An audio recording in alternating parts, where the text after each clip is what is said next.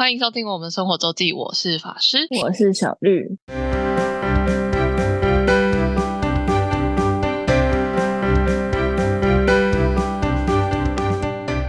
到每周分享生活的时刻啦，没有错。那我们要回头继续 连载的系列。好的，真是 讲了非常的久啊。那我们要今天要讲的是一个岛，就是我们上上集，就是上一次有讲到那个我去 Split 这个，也是呃他们的第二大城，然后它它就是一个靠海的港，也算是一个港口。这边古城当然是有名的，就是呃戴克里先宫也是世界文化遗产，但蛮多人。来这都是要去，就会去走跳岛的一日游，就是它外面有外那个外围有非常多的岛屿。然后我要就是我在查在查一些这个背景资料的时候，去研究一下，发现哇，克罗埃西亚有七百一十八个岛，哇哦，然后这么多，上面有固定居住居民，好像定义好像是两个人以上。我是查 Wikipedia 的，有四十七个岛，对，就是很多都是无人岛，对，而且七百多个岛还有很多，还有三百多个那种是珊瑚礁。就是有点像我们那个东哎，我们那边嗯东沙群岛那样那样子，有些是礁岩，就是那种很小，就那应该那应该不算在那七百多个里面，就是除了这七百多个，还有三百多个，就是可能就没有什么陆地，就只是一一块一一片珊瑚礁在那的的那种礁石岩石的地方，还有多就是所以反正它就是整个就是也是一个沿海的，就是靠海的国家嘛，有这么多个岛，嗯嗯，然后所以 Split 外面也很多，那它你 Split 外面最大的岛叫。画它的拼法是 H V A R，可是它的发音带就就是念念画，所以我一开始念画就是那个，我觉得就跟诗画的话发音基本上差不多。对，然后我一开始在问那个我住的那个柜台的人员说，这个岛要就是船，因为我那时候还没有买，没有订票，因为我看的时间跟价格，我觉得有点奇怪，然后我就去问，然后他一开始说，他就跟我说你要去画，就是用英文，然后我一开始这画跟 对，就是听不懂，就是因为那个画。画这个发音跟 H V R 这个，我觉得感受的发音很不一样。但嗯，但他就一脸了然，就是嗯，这个字就念画的。嗯，对哦，好，所以就是学到这个这个名称。那我刚刚讲到它这么多个岛嘛，然后画是在克罗整个克罗埃西亚里面第四大的岛屿，不管是它的土地面积跟居住人口都是第四名，是一个不大不小的岛。那是 Split 这边外面最大的岛。那我刚刚讲到，我是我就是这要坐船去嘛，就是岛上。然后我有问那个柜台，他那个船。怎么怎么定，或是怎么样？呃，就是哪有哪些选项？然后其实我们就是游客常去的的港口，就叫 Hot Harbor，就是古，应该算是古城所在吧，或是比较多游客的地方。但其实那里是比较偏，或者比较偏观光度假的一个地区。但在画岛这个岛上，真正比较最早期发展的城市，不是那个港口，另外一个港口叫 Starry Grade，S T A R I G R A D，我不是很确定它到底。要怎么合合理的发音？但因为就是画岛上这个这个岛上其实是有两个主要的港口，只是因为大家观光区域都是在换 Harbor 那边，但另外一边是就是刚刚讲，就是比较多居民，然后也比较多呃大型渡轮会停着，所以如果大家要去这个岛上，其实是有两个两条航线可以走，两个航航线可以选择。然后但是到到如果你是坐船到 Star Starry Glade 的话，会比较麻烦，是因为你还要从那边动到就是古城比较观。光这精华所在，就是明大家住宿这边。这边的话，坐公车应该要半小时，但它的车班非常的少，而且我觉得比较麻烦是，就是你很多资讯是没没有办法很及时在网络上找到，就是它网络上资讯不一定是当下最新的讯息，而且呃离开就是脱除了旺旺季的话，那个公车车车班比较多，但离开旺季淡季的话，就是那个车车次就是，我记得我去的时候，我那时候才一个小一一天一小时，一天才四班车，然后你如果没有办法跟渡轮时间配上的话，就就麻麻烦。可是去那个港口的船票是比较便宜，而且是差一倍。我觉得去去那个，如果是走到去那个港口的话，因为那个船比较大，就是那个去那个港口的船是可以直接上车的，就是可车可以直接开上去那种超级大的渡轮，就是。就是专门专门交通运输用的。然后，如果是去画画的 harbor 的话，是比较多是那种快艇，就是我们去蓝屿绿岛那种 size 的船，所以它就是纯粹载人跟呃行李这样。它那边是比较，但那边就你就不用再移动。然后船班也比较多，有比较多选项，可是它就比较贵。它这样子的话，单程的船票要二十欧元，所以是要七百块，然后来回就要一千四。然后另外一边是大概半的价格，可是因为你还要再转公车，然后公车因为它那个我也不。不知道到底是算当地公车，但反正它只是好像也是只收线，然后也是一个没有，呃，也是一个要三块还五块钱吧。所以再加上它的转车，你要要办法 catch 到那个时间，所以我最后还是就是那个那个柜台跟我说，你可以选择去这个港口，就是那个港口，呃，就是船船班不知道有没有比较多，但是船票比较便宜，然后呃也是也也有比较多选择，然后船比较大艘，只是那个比较大艘船速度是比较慢的，时间要比较久，对，因为它就就慢慢开，然后另外一边是那种比较像快艇的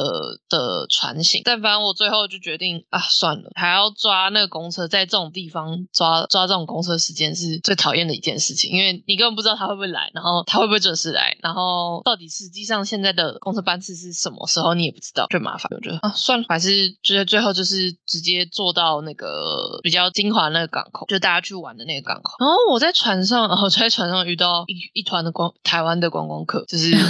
旅行团带，应该是旅行团，应该是应该只有一团啦，好像只有一团。但反正我就最后就决定就还是坐那个船。然后我讲一下的话的这个岛，我们刚刚讲到它是第四大，然后它的面积大概是将近三百平方公里，差不多就是一个台北市，所以就是真的是不小的一个岛，没错。所以才会两个港口，你也要就算计程车也要二十分钟啊，然后公车要半个多小时，这样就是一个蛮大的岛。然后刚刚讲的这两个港口都是在比较西边，然后比较西北侧，比较靠就是城市那边，所以它是一个比较长形的岛，然后斜斜的躺在那个亚得里亚海上。我只有在画这个这个老城这边走，就是其他地方我就没有去，因为其他地方你就是我有看到好像我依稀有记得是有人，就是有人是有租，可能租了一台机车吧，要去岛上玩。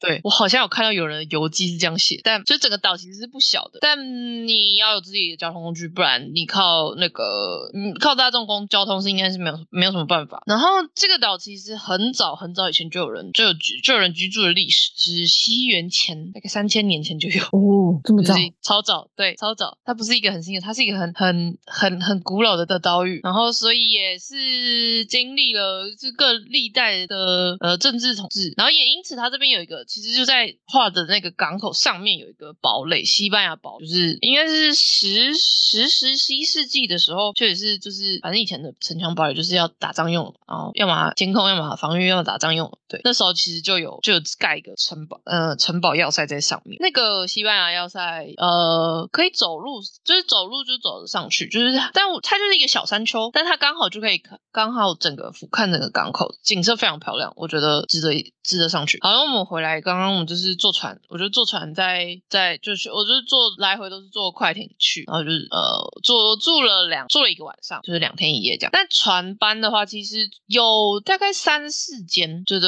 船公司可以选择，就大家呃你可以 Google 就是可能 Split to Hard Ferry，然后会有一些重整的网站，然后会告诉你有哪几间公司。但如果是大家如果是参加那种一日游的话，就是直接包一艘船，就就你你也不用特别再去找那个就是。这种自己搭船去的，对，就一日游就是全部包好，然后他会带一日游，应该都通常也都会停话，就是通常是中午休息补给时间，跟其他小岛就是去的部分。然后我这天的第这一天的住宿，所以我很晚稳定，因为我原本想说是我就来这边一日游就好，我就还是住在 Split。然后因为船大概应该是一个小时吧，一个小时还两个小时，我有点忘，反正两个小时以内会等，就是单程应该是一个多小时，一个小时左右快艇的话，然后那个渡轮的话才要两。所以我就想说，嗯，我就一日游就好了。但后来大家是说，因为 Split 虽然古城是蛮，就是蛮历史悠久，但除了之外，它也没有说是很大景点。所以大家就说，其实那个时间其实是可以去画住一个晚上，就是也不错。而且然后我在查的时候就发现，哦，这里的岛上住宿超级选择超级多，而且因为离开了旺季，所以其实蛮便宜，就是价格没有很贵。然后我就我就住了一个小套房，就是呃算那就算民宿了，就大概跟我们台湾民。民宿很像，它一楼是他他们自己的生活空间，然后二楼是民宿这样，但它是外面有楼梯上去，然后隔了隔了好几间。我觉得那个很很有趣，是我第一次在欧洲看到这样子的 studio，这是一个套房，就是有自己的卫浴，然后还有呃一个电磁炉，然后有一些厨具，然后最有趣的是它的床是折叠收纳哦，对，就是它是就是你呃不用的时候就把它折起来，然后把它扣在墙上，然后这样子的话，那边还有一个就是还有一个一。个桌椅区，然后然后一个也衣柜抽屉可以可以可以嗯可以用，就是你平常的生活空间。然后等下上班的地方吗？对对对，我在 上班吗？上班可以可以可以。那个算那个桌子算是蛮好，算蛮不错错的，就是好像我整套算是蛮适切的，就是在房间里面有适合用电脑的桌子，哦而且那个桌子也不是真的一张桌子，它那个桌子也是不是它是靠墙，嗯。也是翻开，就是也是折叠的那种感觉，就你不用的时候就把支架拿开，然后就是可以折下去，就是贴着墙。嗯，然后你要用的时候，就是把它桌板打开，然后你再把它的那个支架撑上去，就是一个桌子。然后床也是，床是它呃一边就两边，床平常是折折上去的，就是比较像是大家如果有搭过渡轮的话那种那个收法的床，或是其实很多卧铺的床也是这样。然后就是平常就折上，然后呃晚上睡觉的时候就把它放下来。然后它的我觉得是它的设计很好，就是可以卡的刚刚好，但是而且。嗯它卡上去之后，它下面那个桌板，如果你没收也没关系，因为它就是比桌板再高一点点嗯，的的床的高度，然后床垫也没有到很薄，所以就觉得哦，这个设计很很很就是一个赞对很 一个不大的房间，真的是不大，但是应有尽有，然后能能做的事情很多，就是就小小一个房间，嗯对什么都有，嗯而且还很便宜，我记得那一晚上才七百块台币，哇哦，对，就是很便宜赞呢。便宜。然后其实它这在那间是最小的了，它还有两间，哎，总共是四，应该是四个房间，然后有那种呃大套房，就是有一房一诶一房一有没有到一厅啊？但是就是有独立的厨房，然后应该有到一两房就有隔起来，然后卧这个卧室有隔起来，然后看起来蛮舒适，就是那种可以久待的房子。而且更好更有趣的是，那个房东是呃，因为我去的时候是我是一大早的船就到了，所以等于应该是其实还是没有到人家 training 时间，但反正他们就收好了，就是我就我就先进去，然后那时候接待的是房东他的伴是一个男生，房东应该是女生，嗯就是主要是在打理的应该是那个女生，然后嗯因为他也不是很确定到底我到底什么情况，就是他只知道嗯因为他那天没有被交代清楚，反正我就入住，然后一直到我嗯 check check out 的时候，隔天 check out 的时候才见到那个真的呃房东，就是民宿的老板这样，然后是一个女生，而且她是平常是在卖呃在呃港口的小餐贩卖卖东西的，我等一下就讲这边的特产是什么，他就卖这边的特产，但除此之外呢，他还会他还是就是台湾某些旅游团的当地的向导，就是。哦，对，就是因为台湾的欧洲团，你很多你一定会有一个领队嘛，但他不一定是当地的导游，但是所以在画岛上，他是有跟台湾的旅行团合作的，然后当当地的向导，哇，我觉得哇，酷。对，很酷。哦然后他就说昨天就带了一团台湾团，我就是我，因为我早上早上遇到哦，，遇到了哦到了一团，很巧 很巧，我就说哦，所以他说嗯。他就是很喜欢台，哎，因为我我有点忘记他是说他喜欢台湾，还是因为就是因为台湾就是有这个合作机会，有给他一个工也比较多的工作机会这样。嗯，然后我听我记得好像是雄狮啦，就是他讲到这个哦时候，好像是我有点忘记，但反正就是跟台湾的旅行团还有合作，他就聊了一下，哦，好有趣。真的然后他平常主要诶，平常是会卖那个薰衣草的产品。画岛上是、啊就是他们自称，我不知道这个自称到底是从何而来，是欧洲阳光最充足的地方，就是日照日照很充足的地方。所以他以前这边的话呢，是葡萄很有名，就是经济作经济作物是葡萄，然后后来薰衣草也长得很好，是头好壮壮，所以这边而且它不是那种薰衣草田，它的种法有点不太一样，因为这边也是也还是那个克斯特地形，所以它的薰衣草好像是就可能是一团一团，就是它不是整。但因为我去的时候已经不是季节，所以我也没有特别去找薰衣草就是花田来看。但如果是应该六月左右吧，就是花季的话是会有整片薰衣草可以看。但嗯反正就是这边是薰衣草的一个重大产地，然后其实整个克罗埃西亚，你去很多市集都会有卖薰衣草相关的产品，呃，没有到很多，但是算算常见。但这个这个岛呢，画画这个岛呢，其实也被叫薰衣草岛，就是它的薰衣草呃种植的很好，然后是有也是特产所以这个老板娘其实她平常是在那个海边，就是卖呃这个那种小摊贩卖薰衣草的产品，然后最常见的就是有那种香香包嘛，就一小包的嗯薰衣草籽的香包，然后肥皂啊，然后精油等等。然后我原本想说，因为我其实在看那个这间民宿的时候的评论，就有人说，就是他们老板也因为老板自己有在卖嘛，所以你也可以直接在那边跟他买。然后原本想说我要跟他买，然后他就说、嗯不用不用，我送你家家里有什么的，就是他就说我看一下家里有就货有什么。因为他说，因为前一天就是他没有，呃，就是他的 partner 没有没有他没有交代清楚，然后就是没有没有带我介绍了一下这个这个环境，然后他就送了我两组吧，就是就是香包跟那个精油还有肥皂，哦，很好哎，对，虽然也不是是很贵的东西，我原本想说就是要买买一些些，然后带回家，然后就是哦，嗯对，就是我送你，我说哦，好好好，感谢，对，那所以我就要走了，这样，这是一个我觉得人很好的房那个老板民宿，嗯，就是一个不错的体验。而且且就是那边其实真的超级多民宿，就是基本上很多很多版很多的当地的居民应该都都是做民宿，就是做 M B B 这种这种就出，我不知道有没有那种自自家，但可能多是很多多少都是这种隔，就是外面有楼梯隔起来，然后就当就是当民宿做的非常多。嗯然后整个岛呢，就是就靠海嘛，然后呃，像我住我我住的没有很远，大概离港口走路十分钟吧，要稍微爬坡了。因为它就是一个有山丘的岛屿。因为我们刚像我们刚刚讲到那个西班牙亚塞，就是在那个山丘的顶，然后看可以整整个俯瞰到呃整个港口，而且所以所以才因为我觉得才也才定就是建在那边，应该可以看得到就是来往的船只。然后这个要塞呢是可以进去参观的，但是要付费付费。我印象中可能要十欧吗？还是在多少钱？我就记得不是一个很便宜的数字，可能十十块钱以上，还是二十之类的。然后，然后我就是查，就是这里面那里面有展品嘛？然后我觉得嗯好像又没有很多展品。但上去的话，你当然是可以有一个一百八十度的 view，就是可以看整个，就是 view 是一定是景观是好，因为它就是制高点，然后还有还有还有高台，就是接下来可以看整个港口。但我就走上去，然后决定我不要进去。就是我在旁边也是可以看到差不多的风景，只是稍微有被那个要塞挡住而已。是嗯，我爬上来的，但我决定我不要花钱进去，就是我 最后下了一个决定。因为我就看了一下评论，大家有人说啊来了就可以值得，当然是可以去你去一下，但也有人说就是有有一点，就除了更好，就是景观更好以外，没有没有多大的特色在里面，这样。嗯，嗯，好，决定不进去。但是呢，它的这个要塞就是它其实是要走，就是你要爬路爬山坡上去了。然后我一直以为是因为它其实呃这个那个山坡其实也都是算是这个要塞的庭园吧，就是有一个，因为它以前是有城墙，然后是有围在一块的。但是在那之前，其实到进入到要塞本体之前是不用收费的，所以大家是还是可以爬上看 view。就是那边其实要塞旁边就有就有放椅子啊，然后就是大家可以那边看风景，甚至还放躺椅。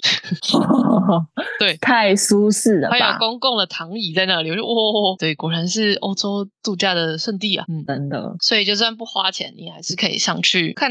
整个画的古城跟港口，那就是一个，我觉得这应该是这应该是这个地方唯一的景点吧，真的算是景点。剩下就是这个古城，呃，就是老建筑，然后海边，我觉得就是海边，它那个水非常的清澈，那个天气好真的是很漂亮。然后有有很多游艇，就是大大小小的船跟游艇都可以，也有人是就是开船来的，就是嗯，他们是开开船来来到这个地方玩的，不是不是自己开车或是在坐船，就是他们开船来的，也也有太酷了，对，没错，我们没有办法想象的世界。真的。它整体呢，我觉得也是很度假风。但因为不是旺季，所以比 Split 在悠闲非常多。就是你就是随便就可以坐在一个就是港边，然后就坐着。不然你要呃看书、下海、晒太阳，或是你就去买一支冰淇淋在旁边坐着吃。好赞，也很开心，我觉得很很舒适、很很很放松的地方。对，我会想要再去度假，但他说实在真的没有什么景点，但就是你就是去度假，嗯就是放空，对，就真的是直接放空。哦，其实呢，就在他这个游艇刚到的港旁边呢，就有个雕像，他的雕像就是他坐在海边，就是那个是港口的砌成的一个石阶，然后那个雕像就是坐在那里，所以你可以跟着那个雕像一起坐在那边 就很像两个人哦坐在那里，一个蛮有趣的不孤单。对，公共艺术就在就在，而且大家可能都会问说啊，那个东西在哪里？但没有，你一下港口，你一下船就在港口，你就会看到了。对，然后然后十月底已经是明显的淡季，因为港口其实有一整排的餐厅，但我去的时候好像只开了一家吧，就很明显，就是淡旺季差非常多。但所以有时候淡季也有会有情况，就是因为大家都不开，然后你可能吃饭的选择非常少，是有这个风险，是要。嗯注意，但也是蛮蛮不错，而且我去的第一天天气非常的好，就是蓝天白云，很晒 其实有点晒，晒到我中午就觉得哦不行，我要先逃回去一下。我在哎、我开冷气哦，哦，对，那个里是要开冷气的时间哦。白了位，克罗埃西亚是蛮多人都有装冷气。嗯，这就是是一个比较热的国家，比较南边。对，好，这应该是画的，应该总而言之呢，就是一个度假的地方。哦，好，我再补充一个，就是我们上次其实有讲到，其实克罗埃西亚这边是有一个蓝洞的，然后但是它是在一个小岛上，然后你要换，就是它那边是大船进不去，你要换那边的小小船。然后从 Split 的话，有一日游的话，也会有有的会有含蓝洞进去的。然后它其实是比较靠那个蓝洞那个岛，那个小岛是比较靠画的，就是就是海边，就是就是是在离岛，所以有的人是从画的呃旺季的时候也有从画的出团蓝蓝洞团。然后我原本是想要去碰碰看运气有没有机会进去，我但我没有抱着一定要进去的心态，或是我知道很有可能进不去，因为季节不对。嗯因为它的时间，因为潮汐的关系，然后时间主要是应该是六到九月吗？就是夏季是比较有机会进去的。然后果不其然，我们去的时候，我有问一一两家，然后当然我去的当天都是没有办法，船是全部都取消。然后我在西班牙要塞有遇到一个独旅的美国女生女女士，也是她也是有有考虑想要进去，但她也是问了两天，然后都都没有开团，就是都没有开放。嗯，就是那个蓝洞都没有开放，所以诶，要看蓝洞就一定要挑季节。但我觉得那大部分都是旺季，而且我去查了一下资料，就是蓝洞旺季的时候是大家是要在排队，然后等那个小船进去，就是外面一艘一艘包船的游艇是在等，就是等着大家进去，是很排的那一种，很夸张的那种，而且它是没有办法，呃，而且它不让潜水啦，就是有些有些想要去蓝洞，就是想要拍照自潜啊，但那边是没有办法，那边就是一定要搭他们专用的船进去的，就是不行。那就是蓝洞跳岛的话，可能会要稍微做一下资料调查，要在正确的时间去。啊，我是嗯决定要去的时候才看到，哦，原来有蓝洞啊，但是我看到是啊，好像不太可能，那就我抱了一丝丝希望，但就算了，就是知道应该是不太可能。对，好了，这就是画儿。那我们下次我决定要下次讲的是最终站，最终站 叫 Dubrovnik，就是我们在开头有讲到哦它克整个克罗埃西亚最知名的观光城市。好的，对，那我会我去那边待了两个晚上吧。我们可以先先讲一下，就是我去的时候很波折，跟好的，在欧洲很多就是大长时间交通移动的时候，一定要备案，呃，或是要做好一些准备。我从华尔是再回到 Split，哦、b y the way，从化的其实也有船直接到 Dubrovnik，就是你可以搭船去。嗯，因为 Dubrovnik 也是靠海的城市，然后也是有港口，你可以搭船，但是搭船好像要搭蛮久，好像要四个小时吗？哦，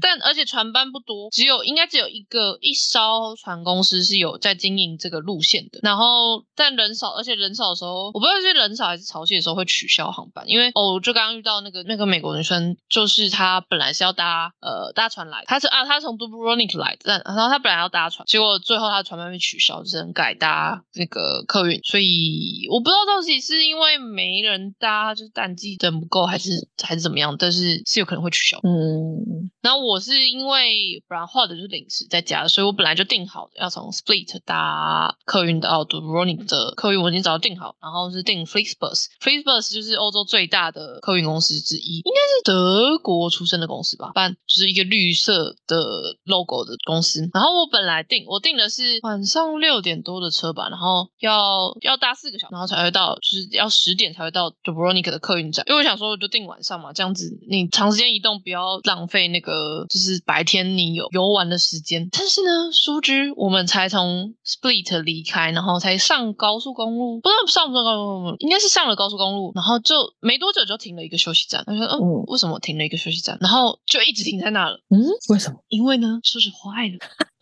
傻爆眼，真的是傻眼。好好笑，对，然后那时候那时候已经耗到大概八点多了吧，就我们那那个车本来就已经 delay 了，那还是从别的地，那个车也是从别的地方开来的，他本来到的时候就已经 delay 了大概半个小时，然后那时候还有正常出发，然后我们出发就是上了高速公路，那车车子坏了，然后就天呐，然后我们大概等了一个小时，一个半到两个小时吧，嗯，然后有另外一辆车来，就是来、嗯。来接着我们，后面就顺利了。可是大概就多耗了两个小时，所以本来是十点要到，我到的时候已经是十二点半了吧，差不多快要十二点半，就是到晚上十二点半到 Dubrovnik 的客运站。然后我就心想，好利嘎仔，我订了一个就在客运站旁边的呃青年旅馆，因为 Dubrovnik 的客运站嗯其实是离老城是有一段距离的，不是走路可以到，呃，走路可能要走半小时，应该不止，就是是是要坐公车的。嗯然后，但因为我原本就知道我会我会晚上才到，就是我就是等下晚晚的车才会到 Dubrovnik。我想说，那我就订个附近的住的，然后走路就可以到了，这样子，然后隔天再移动进去就是古城这样。真的是还好，这是 Holy 嘎仔耶！真的哎，对啊，他说十二点半不是是要去哪里坐？是要怎样去？对，是要怎么办？我觉得好险。对，真的，而且我住的那个民宿，其实呃，那个青旅也是，他的 check in 时间可能也只到九点还是可能八九点。然后我原本就联络他，他说我可能会超过那个 check check in 时间到，然后他就已经嗯先给了、呃密码跟床位的资讯，这样就是幸好，不然到时候又就是连没还没得住，不是更惨。真的直接露宿街头。所以呢，有时候欧洲的是，我觉得欧洲长途交通就是你要预留时间，然后抓一点 buffer，然后不要想着你真的，就是你可以顺每一次都可以顺利的接上，当然很大部分时间可能不至于那么凄惨，可是对，可能还要预留一下迷路的时间。呃，你可能要，你可能对我。需要，我需要。对我那时候就是说千万分的庆幸，哇，好险！我真的订了一个就在客运站旁边的宿住宿，真的，不然那个客运，因为客运站就是真的有一点距离，你要它客运站，然后你要先到渡轮站，然后才会到古城，但进去大概还要再坐公车，还要再坐个十五分钟、二十分钟，嗯就是，而且你如果而且晚上十二点，然后你如果是定就是古城的话，那你等于你到那边还要再再再找路寻找住宿，就哦，哇，好险。